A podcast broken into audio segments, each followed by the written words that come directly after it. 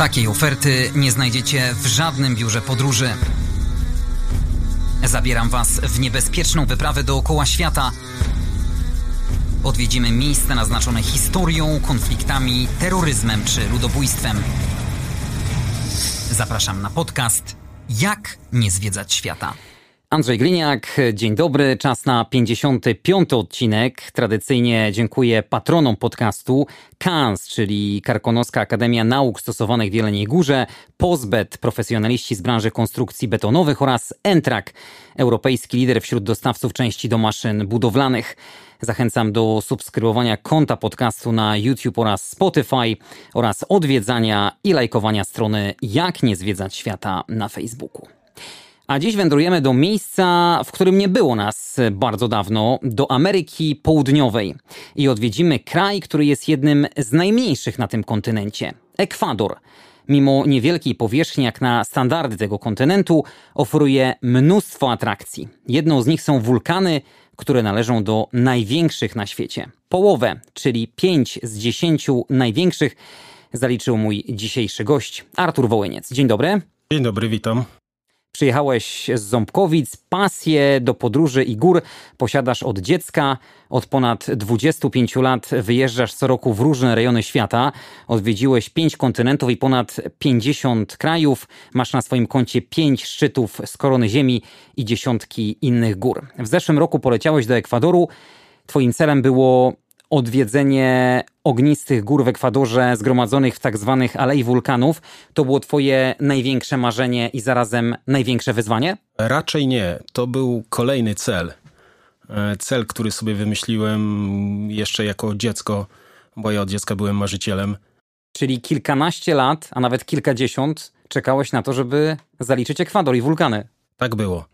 E, ja e, wrócę do, do tych moich czasów, kiedy byłem tym dzieckiem, kiedy miałem pierwsze lekcje geografii, kiedy e, spotkałem się pierwszy raz z atlasem geograficznym i z takimi zdjęciami wokół tego, tych map fizycznych i tam politycznych. I tak jak małe dziecko zamawiałem sobie zabawki z tym, że to były miejsca, które chciałem odwiedzić w życiu. Czasy, czasy mojej podstawówki to lata 80. E, I w tamtych czasach, wiadomo, nikt nie podróżował, tylko palcem po mapie.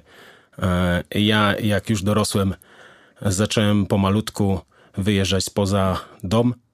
E, były to na początku pierwsze ucieczki z domu, gdzieś tam kilka, kilkanaście kilometrów. Później się okazało, że dojrzałem do tego, żeby sobie wyjeżdżać jeszcze dalej. No i skończyło się za granicą i, i tą pasję rozwijałem jakby z roku na rok. Sam lot do Ekwadoru był gorący niczym wulkaniczna lawa.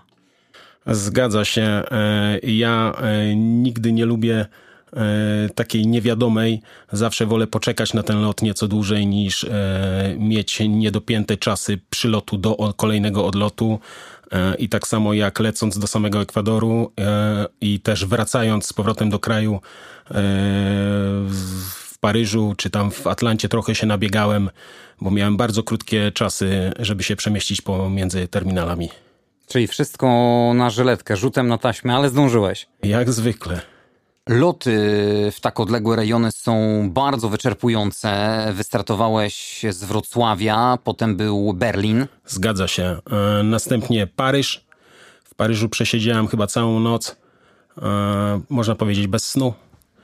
E, później Atlanta, odprawa w Atlancie. W Stanach zawsze jest ciekawie, bo to jest jednak e, kontynent marzeń dla, dla wielu podróżników. E, no i te, te pytania, które zawsze nie wiadomo skąd padają i jakie, trzeba po prostu na nie odpowiedzieć. Ja zawsze jestem szczery, mówię co myślę, a czy ktoś o mnie myśli inaczej, to już jest jego chyba problem. Nie miałem z tym e, problemu. Ja wizę jeszcze mam ze starych czasów, która kończy się chyba w przyszłym roku, jak dobrze pamiętam. Quito, czyli stolica Ekwadoru, położona jest na wysokości od 2700 do nawet 2850 metrów e, nad poziomem morza. To była wasza baza wypadowa na pobliskie wulkany. Mogliście się w tym Quito niejako zaklimatyzować wcześniej? No nie bardzo, bo to był taki, taki punkt, gdzie mieliśmy się wszyscy spotkać. Ja dodam, że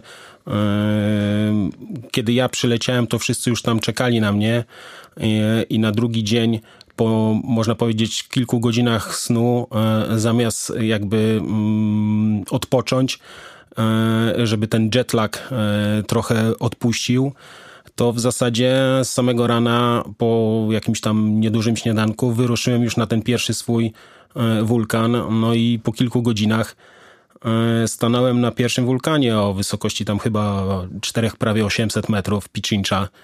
E, także ja w te 24 godziny chyba, czy tam 30 paru godzin z, jakby z poziomu Wrocławia byłem już na prawie 5000 odbiera organizm to, że to jest taka wysoka temperatura? Są jakieś specjalne procedury na lotnisku dla Europejczyków, czy, czy, czy, czy nie ma czegoś takiego? Nie, nie, nic, nic z tych rzeczy. To jest każdy kraj tak jak inny do, do, do, do zwiedzenia. Wiadomo, że mm, tak jak mówiłeś, e, sama stolica znajduje się wysoko.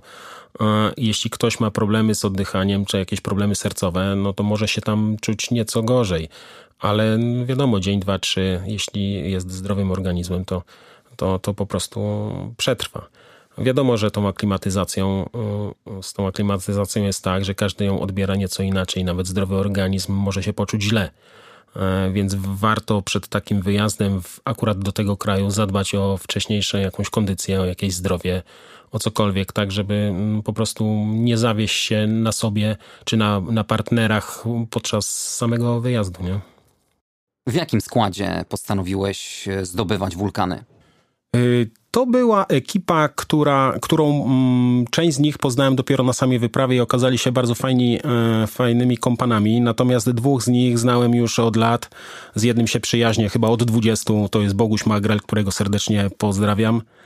E, I tak jak wcześniejsze te wyprawy, czy to z Bogusiem, czy gdzieś tam z innymi kolegami, planujemy to tak, żeby gdzieś wyjeżdżać w takie miejsca, żeby było i ciekawie, i tanio, i, i, i szybko.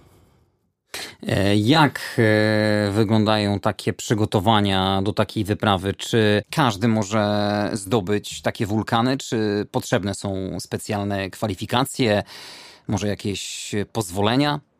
E, te wulkany, które ja odwiedziłem, jakoś nie sprawiały mi żadnej e, trudności. E, oczywiście były takie, gdzie można by było wejść w przysłowiowych e, rękach w kieszeni, ale były takie, gdzie trzeba by było, trzeba po prostu e, dać z siebie trochę więcej, czyli y, chyba Ilinias Sur y, był nieco wymagający, raz, że pogoda była już inna, typowo zimowa, minus myślę, że około minus 15, minus 20, nawet na szczycie, e, całkiem inne ubiory, buty, no i te kilka wyciągów takich, e, że trzeba się wspinać z asekuracją.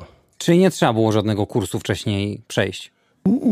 Znaczy, warto by było, to nie mogę powiedzieć, że nie. Warto by było być albo mieć jakieś doświadczenia wcześniejsze, bo yy, te góry są jednak wysokie. To nie jest e, szczyt śnieżki, gdzie może wejść każdy w klapkach, czy tam z, z okularami, z parasolką. To są szczyty już 4-5, a nawet 6-tysięczne. Yy, trzeba po prostu uważać. Czy podczas y, takich wspinaczek potrzebny jest y, przewodnik? Mieliście taką osobę, jakiegoś lokalesa, który prowadził was na szczyt? E, my wynajęliśmy e, lokalnego przewodnika e, i on tam miał swoich tych guidów. Zresztą Ekwador, tak jak innych kilka krajów, wymagają tego. Całe ministerstwo wymaga brania takich przewodników. E, każda góra, e, na każdą górę trzeba mieć permit.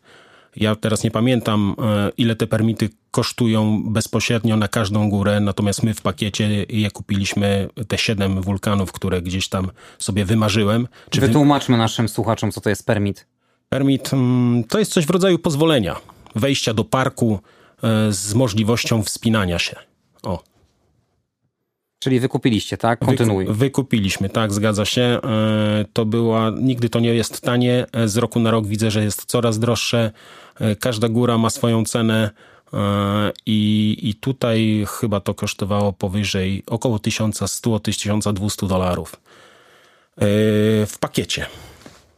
Pytam też o przewodnika pod kątem tego, że tak jak wspominałeś, rzeczywiście na niektóre wulkany można wejść e, bez problemu. Niektóre fragmenty bywają dość wymagające technicznie, ale największy problem pojawia się w tym, że zbocza tych ekwadorskich wulkanów często spowija gęsta mgła, więc e, ryzyko zgubienia drogi jest duże. Tak, zgadza się. Nas też to trafiło na jednym z tych e, wulkanów, na Tangurała taki pięciotysięcznik. E, w zasadzie jakby ktoś popatrzył na ten szczyt z boku, to jest idealny, wygląda tak pięknie jak sama Fujiyama w Japonii, którą no nie chwaląc się kilka lat temu też odwiedziłem. E, I tam e, usłyszałem taką historię, że wejść na niego e, o, o, poranku, o, o, wschodzie słońca, to jest tak piękna panorama, że po prostu nie zapomnisz ją do końca życia. Jej, te, tego widoku. Mi nie było dane widzieć e, nic ze szczytu, ale miałem dość ciekawą historię. Mieliśmy w sumie, bo wchodząc już na ten szczyt, pogoda nam do tego stopnia padła, że nie było widać nic w odległości kilkunastu, kilkudziesięciu metrów. E, wiadomo, że trzeba iść do góry. Trudności nie ma żadnych. E, pokazał się już śnieg dość mocny, trochę wiało, e, było mroźno, ale przypałętał się do nas gdzieś na wysokości 3000 metrów taki piesek. Nie wiem, jak on się wabił. I ten pies musiał być na tym szczycie, myślę, że kilkadziesiąt razy podejrzewam, że to jest, że to był jakiś pies, który tam był lokalny, lokalnym mieszkańcem. E, I ten pies nawoływał nas pod samym szczytem, szczekając, gdzie mamy iść. Ja go nie widziałem i e, w momencie, kiedy wszedłem już na ten sam wulkan, na, to, na ten krater i nie byłem pewny, czy iść w lewo, czy w prawo, która ta część, w którą stronę jest do głównego szczytu, ten pies zaczął szczekać tak jakby agresywnie, jak pomyliliśmy ściechę. Jak, z, jak poszliśmy w drugą stronę, to on był taki jakby wesoły do nas i czekał na nas na szczycie, także y, to był taki, można powiedzieć, pies przewodnik. W takich warunkach jak mgła, czyli y, te niekorzystne warunki atmosferyczne, można wpaść w jedną z licznych szczelin, co się też może skończyć tragicznie. Zgadza się. Y, kilka z tych gór y, ma, ma szczeliny. E, chodzi o, o te takie wyższe, czyli um, Kajambe, Linia Sur czy samo Shimborazo. Tam mm, bywa niebezpiecznie, no i pewnie e, co, co jakiś czas zdarzają się e, wypadki śmiertelne. To tak nie wygląda jak na wycieczce klasowej, że idzie nauczyciel, przewodnik i cała grupa idzie za nim. Każdy tam na tych wulkanach jednak idzie z trochę swoim tempem i, i, i każdy idzie w zasadzie sam. E, w trudnych e, miejscach się asekurujemy liną, powiedzmy lotną, taką asekuracją e, i przechodzimy te trudne odcinki w taki sposób. Natomiast w łatwym terenie każdy generalnie idzie sam i, i odpowiada za to, co robi. No dobrze, no to zaczynamy z wysokiego C od najwyższego wulkanu w Ekwadorze, który zaliczyłeś, czyli Chimborazo, 6268 metrów nad poziomem morza. Wygasły starowulkan. Zgadza się. E, najwyższy szczyt kraju. E, ja przyznaję, dlaczego ja wybrałem w ogóle Ekwador. Ja jeszcze jako dziecko mm, trochę chorowałem, miałem zapalenie płuc, przewlekłe jakieś tam choroby, przez chyba trzy miesiące nie chodziłem do szkoły e, i wpadła mi do ręki książka, e, to chyba była szósta albo piąta podstawówki, e, Wyżej niż Kondory Ostrowskiego. Ja ją sobie przeczytałem, to było o wyprawie, polskiej wyprawie do Ameryki Południowej, chyba w latach 30., czy nawet 30, pod koniec lat 30., i oni tam opisują, jak, jak walczyli strasznie z tymi górami, z tą, z tą e, aurą i z tą naturą. I tak wtedy jako dziecko sobie zamarzyłem, że e, to niemożliwe, to się nigdy nie zdarzy, ale ja chcę to kiedyś zrobić. No i minęło tam kilkadziesiąt lat i jestem. Warto wierzyć w marzenia, ale nie tylko wierzyć, ale je realizować. Jak wrażenia z zdobycia Chimborazo, czyli najwyższego wulkanu w Ekwadorze? E, super, super. E, przyznaję, że sam szczyt nie jest jakiś trudny, czy jakiś ciekawy i tak dalej. To jest mozolne chodzenie takiego, takie tupanie wieczne do góry. E, niekończąca się opowieść tak zwana i po iluś tam godzinach, chyba 6 czy 7 godzinach osiągasz szczyt. Akurat my byliśmy na wschodzie słońca, co potęgowało jakby piękność e, tego miejsca. Szczyt Chimborazo jest zawsze skuty lodem. Zawsze. Zawsze. Jak to, jak to wyglądało? Bo wy byliście w okresie pewnie wakacyjnym. Yy, nie wiem, czy to był okres wakacyjny, to był taki okres, gdzie, gdzie ta góra jakby puszcza, czyli e, te wiatry są mniejsze. E, jak dobrze pamiętam, to był chyba listopad e, zeszłego roku, 2022. I tyle. Jadąc, jadąc w ogóle na jakiekolwiek góry, trzeba popatrzeć, który, miesiąc jest najbezpieczniejszy albo daje największe możliwości i warunki, żeby tą górę zdobyć, bo E, przyznaję, że każdy, kto jedzie w te góry, to e, jednak chce zaakcentować ten swój wyjazd samym wejściem na szczyt. Mi trochę mało by było, gdybym tylko pojechał w góry i doszedł do pewnego etapu i odpuścił. Ja jestem jednak osobą, która nie odpuszcza. Teren e, tego wulkanu jest objęty ochroną jest to naturalne środowisko wikuni, czyli najmniejszego przedstawiciela rodziny wielbłądowatych spokrewnionego z lamą i alpaką. Futro tych zwierząt jest źródłem wysokogatunkowej wełny, najdroższej na świecie. Spotkaliście taką wikunię? No niestety nie. E, ja przyznaję, że e, w ogóle mało zwierzątek e, widzieliśmy na tych wulkanach. Jeśli w ogóle teraz sobie tak, tu mnie zaskoczyłeś tym pytaniem. Nie, nie. Natomiast widziałem faktycznie na dole jakieś tam mm, rzeczy y, wykonane z wełny y, tych zwierząt i y, no nie były one tanie. Także nie zakupiłem. Na samym szczycie rzeczywiście te krajobrazy zapierają dech w piersiach? Myślę, że największe wrażenie jednak robi dymiący kotopaksi. Mocno buchający takim mm, wielkim dymem i co spojrzysz na tą górę, ten dym i ta aura wokół niego wygląda inaczej. To chyba było najbardziej fascynujące. E, zresztą te Cotopaxi, e, ten szczyt e, drugi mm, Ekwadoru, oglądaliśmy, można powiedzieć, co drugi dzień, bo zawsze się gdzieś przemieszczaliśmy z miejsca A do miejsca B i on zawsze gdzieś nam towarzyszył z daleka, z bliska, z, z góry, z dołu. Także e, myślę, że najbardziej pamiętam ten dymiący Kotopaxi, który, na który nam nie udało się wejść, bo był po prostu nieczynny ze względu na, e, na te gazy, które emitowane były z samego wulkanu. To też starowulkan, który osiąga 5897 metrów nad poziomem morza.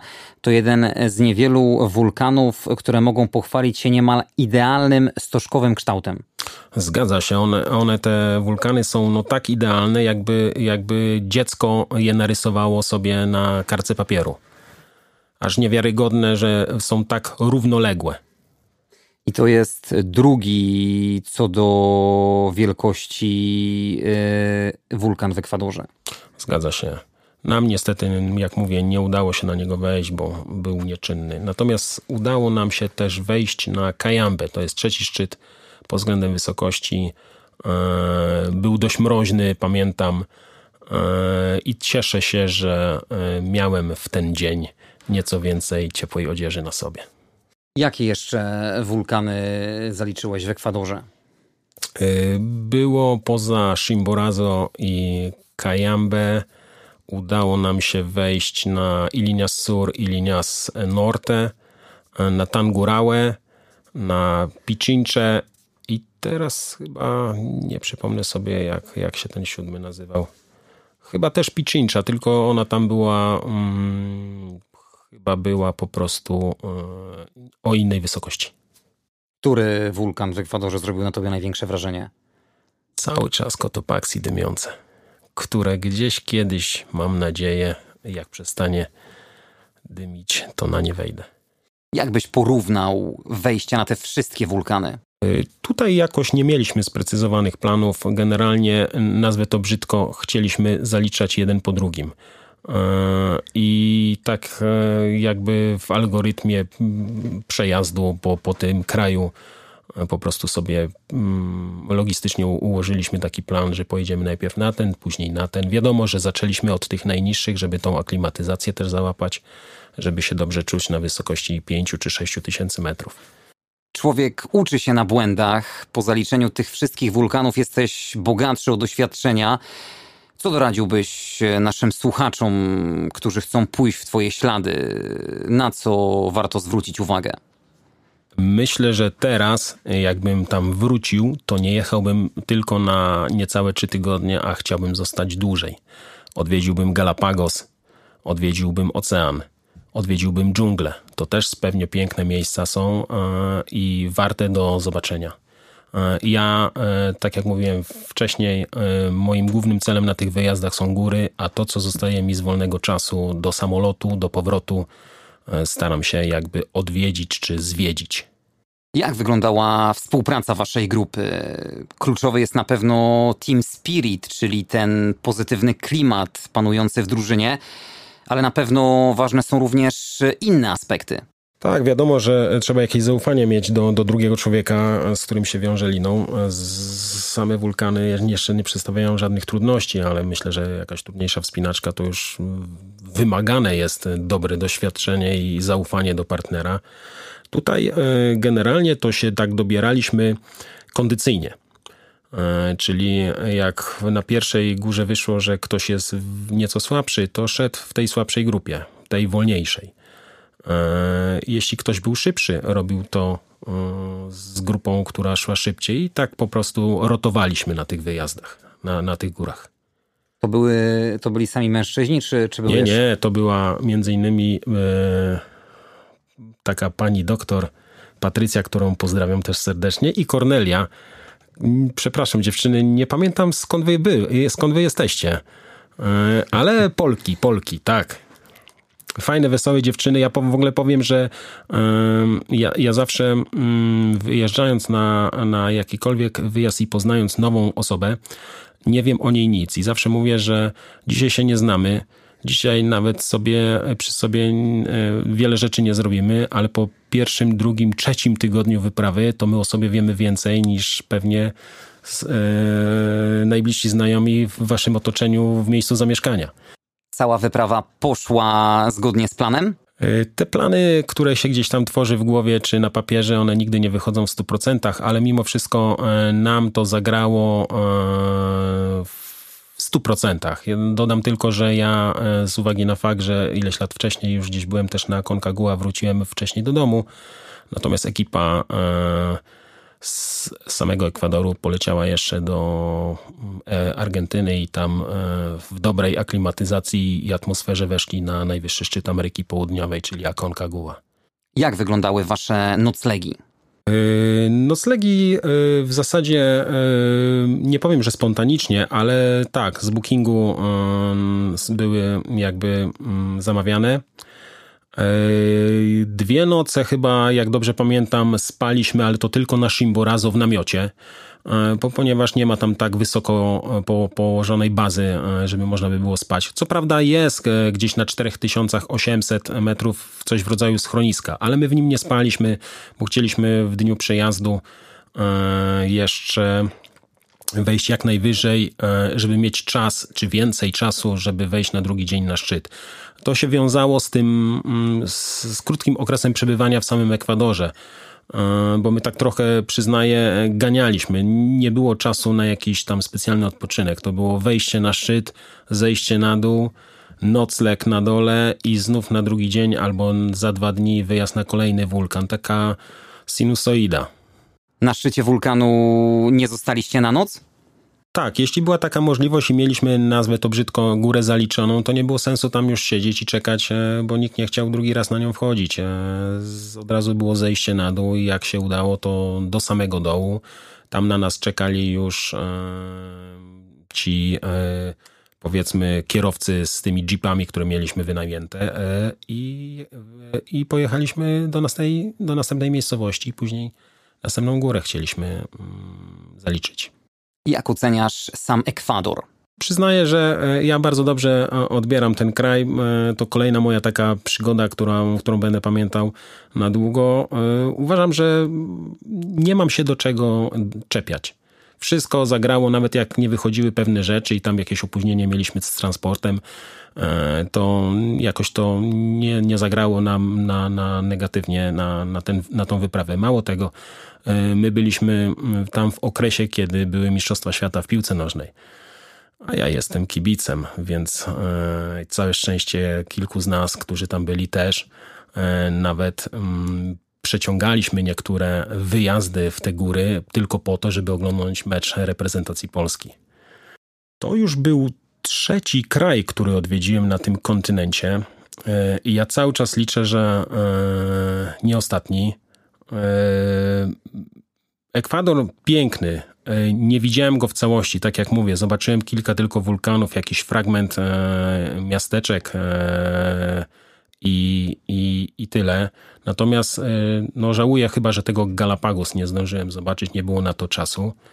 E, ale gdybym miał komuś polecić, e, wracając do twojego poprzedniego pytania, miejsce, które można odwiedzić, czy to samemu, czy z rodziną, to jest taka miejscowość Banios. To jest coś w rodzaju naszego Zakopanego, z tym, że mm, tam oferuje on jeszcze dodatkowo takie atrakcje, które w, chyba w Polsce nie widziałem. Czyli taka zipline, tyrolka na, na, na, na linię, czy jakieś wahadło nad przepaścią. To robi naprawdę duże wrażenie. Ja przyznaję, że pierwszy raz e, robiłem takie rzeczy e, i mi się to bardzo podobało. Mało tego, nie jestem strachliwy, uwaga, naprawdę się bałem. Jaką adrenalinę niesie taka rozrywka? Jak, jak, jak normalna zabawa, tyle tylko, że z ubezpieczeniem. Ale taka, takie duże wahadło, na którym siadasz i macie e, nagle puścić tam z prędkością kilkudziesięciu kilometrów na godzinę w dół. w dół masz spadać, a widzisz, że miasto dopiero jest 500 metrów poniżej, to e, ten, ten pierwszy efekt, te pierwsze 2-3 sekundy naprawdę jest e, e, fajny. Jak odebrałeś mieszkańców Ekwadoru? Nie mogę też narzekać. Zresztą mi się tak wydaje, że ci ludzie zawsze są otwarci, zwłaszcza na, na takich Europejczyków, na ludzi, którzy przyjeżdżają do nich i nigdy nie miałem czegoś takiego, jakiejś, jakiegoś spięcia z, z tymi ludźmi tam w tym Ekwadorze. Tam część z nich to, zresztą większość to jest kraj przecież katolicki, to oni tacy są nastawieni pozytywnie do, do, do turystów, zresztą z nich głównie żyją, więc e, byłoby dziwne, gdyby było inaczej. E, także mili, weseli i pomocni. Wiadomo, trzeba płacić. Co prawda, dżentelmeni nie rozmawiają o pieniądzach, ale skoro poruszyłeś już ten temat, jakie koszty pochłonęła taka wyprawa? E, gdybym miał powiedzieć o ceny akurat w Ameryce Południowej, to relatywnie nie jest tanio chyba. E, tam w ogóle w Ekwadorze chyba, jak nie, nie pamiętam, od 2002 roku ten kraj przyjął walutę dolar amerykański, więc E, każda, każda rzecz, którą kupujesz, musisz e, liczyć po prostu w dolarach amerykańskich.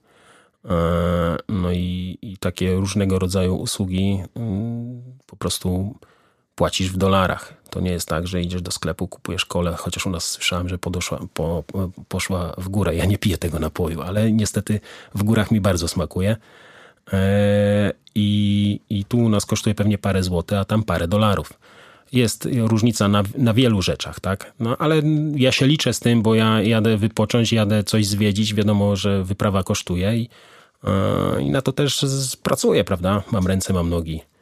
To była jedna z moich najdroższych wypraw yy, i kosztowała około kilkunastu tysięcy złotych. Yy, ale ja przyznaję, że, mm, że ja lubię zwiedzać świat nie płacąc dużo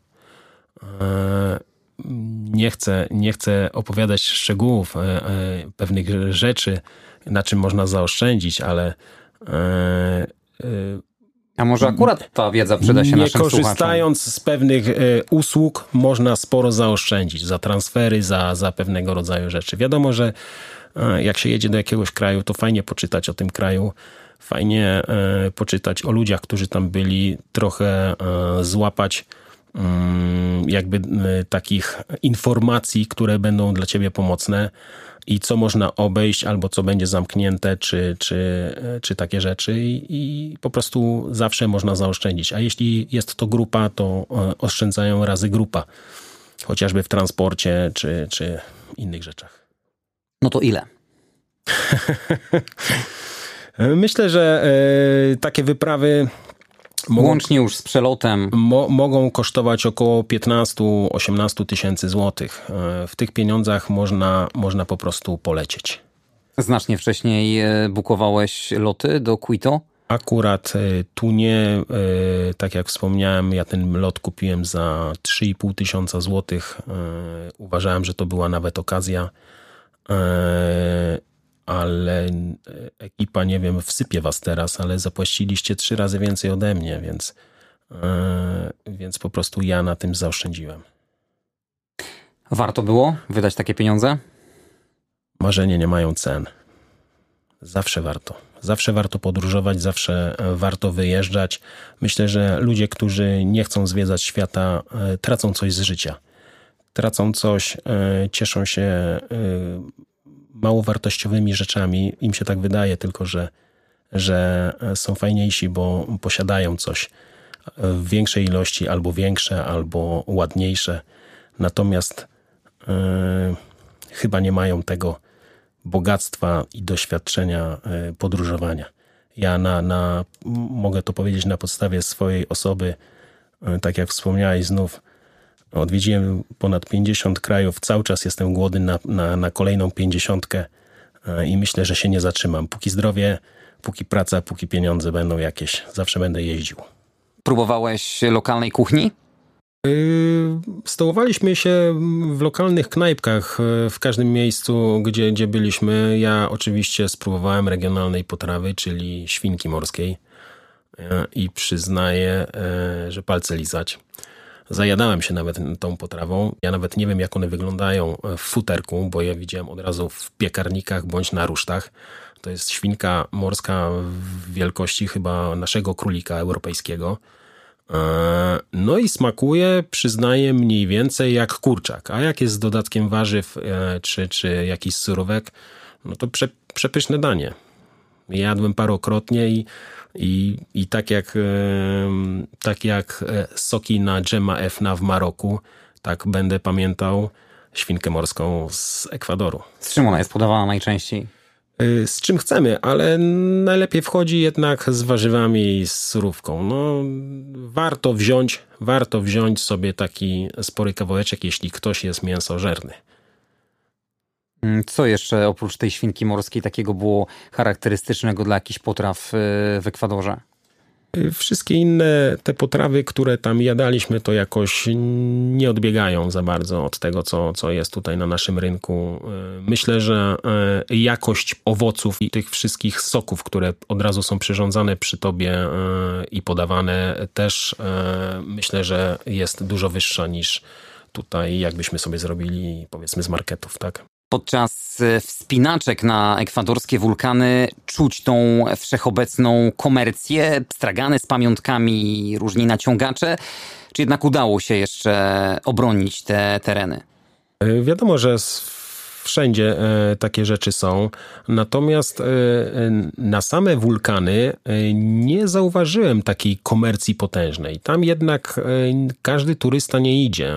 Ludzie podjeżdżają sobie na parkingi pod górę czy na jakieś takie miejsca e, z takim mm, pięknym widokiem i tam gdzieś w oddali robią sobie zdjęcia z tymi wulkanami, ale tylko garstka tych e, turystów e, faktycznie na tą górę chce wejść. Także na żadnym z tych gór nie było tłoku. Mało tego, chyba na większość z nich w ogóle byliśmy jako pojedynczy ludzie. Czyli nie było tam dużego ruchu? Nic, nic z tych rzeczy. Także śmiało zachęcam, idźcie, nie, będzie, nie będziecie mieli tego, co się dzieje teraz obecnie w Karkonoszach czy w Tatrach. Kiedy najlepiej zorganizować taką wyprawę? Pytam pod kątem temperatur, głównie na szczycie. Analizowałeś przed wylotem potencjalną pogodę? No raczej nie, bo to już bazujemy na doświadczeniu, czyli trzeba wstać e, w nocy około północy. O pierwszej jest wyjście e, i około wschodu słońca jesteśmy na szczycie. E, chyba, że szczyt jest niższy, to wychodzimy nieco później.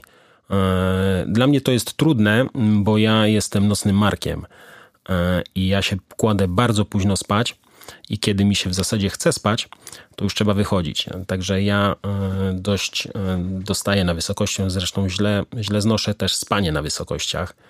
E, I można powiedzieć, że wiele nocy miałem tam nieprzespanych. Masz już na swoim koncie wiele szczytów wulkanów. Czym wyróżniają się te ekwadorskie? Wysokością. Na tych poprzednich wulkanach, na których byłem, to można powiedzieć, że to przy nich to są małe dzieci. E, no bo jak można porównać e, gdzieś e, szczyt Etny czy Wezuwiusza, które mają przynajmniej o połowę wysokości mniej, do, do takiego Shimborazo. Tam różnica wysokości już robi swoje. Choć nie powiem, bo na Etnie też mocno wiało, jak byłem tam w zeszłym roku. I, i przyznaję, że też potrafi dać w kość. Jakie są Twoje najbliższe plany? Poza mm, takimi wyjazdami e, w Europie mm, do kilku krajów, które mam w planie e, w najbliższym miesiącu czy dwóch, może Alpy, może, e, może gdzieś inny rodzaj gór, to takim największym planem w tym roku jest powrót w Himalaje. Ja spróbuję swoich sił tym razem na Amadablam w 2019 roku stałem pod tą górą. Wchodziłem wtedy na Island Peak i pomyślałem, że jak tu kiedyś przyjadę, to właśnie na nią. Spróbujemy swoich sił.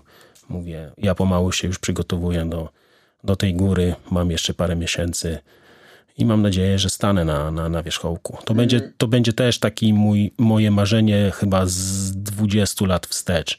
Bo jeśli każdy ktoś sobie wygoogla e, górę Amadablam, to zobaczy, dlaczego e, jest tak piękna i tak pożądana przez wszystkich wspinaczy. Trzymamy kciuki zatem, żebyś wrócił cały i zdrowy. Artur Wołyniec był gościem podcastu Jak nie zwiedzać świata. Dziękuję za wizytę. Ja również. A my tradycyjnie zapraszamy do subskrybowania konta podcastu na YouTube oraz Spotify oraz odwiedzania i lajkowania strony Jak nie zwiedzać świata. Dziś dziękujemy. Wszystkiego dobrego. Pozdrawiam. Andrzej Gliniak. Do usłyszenia. Do widzenia.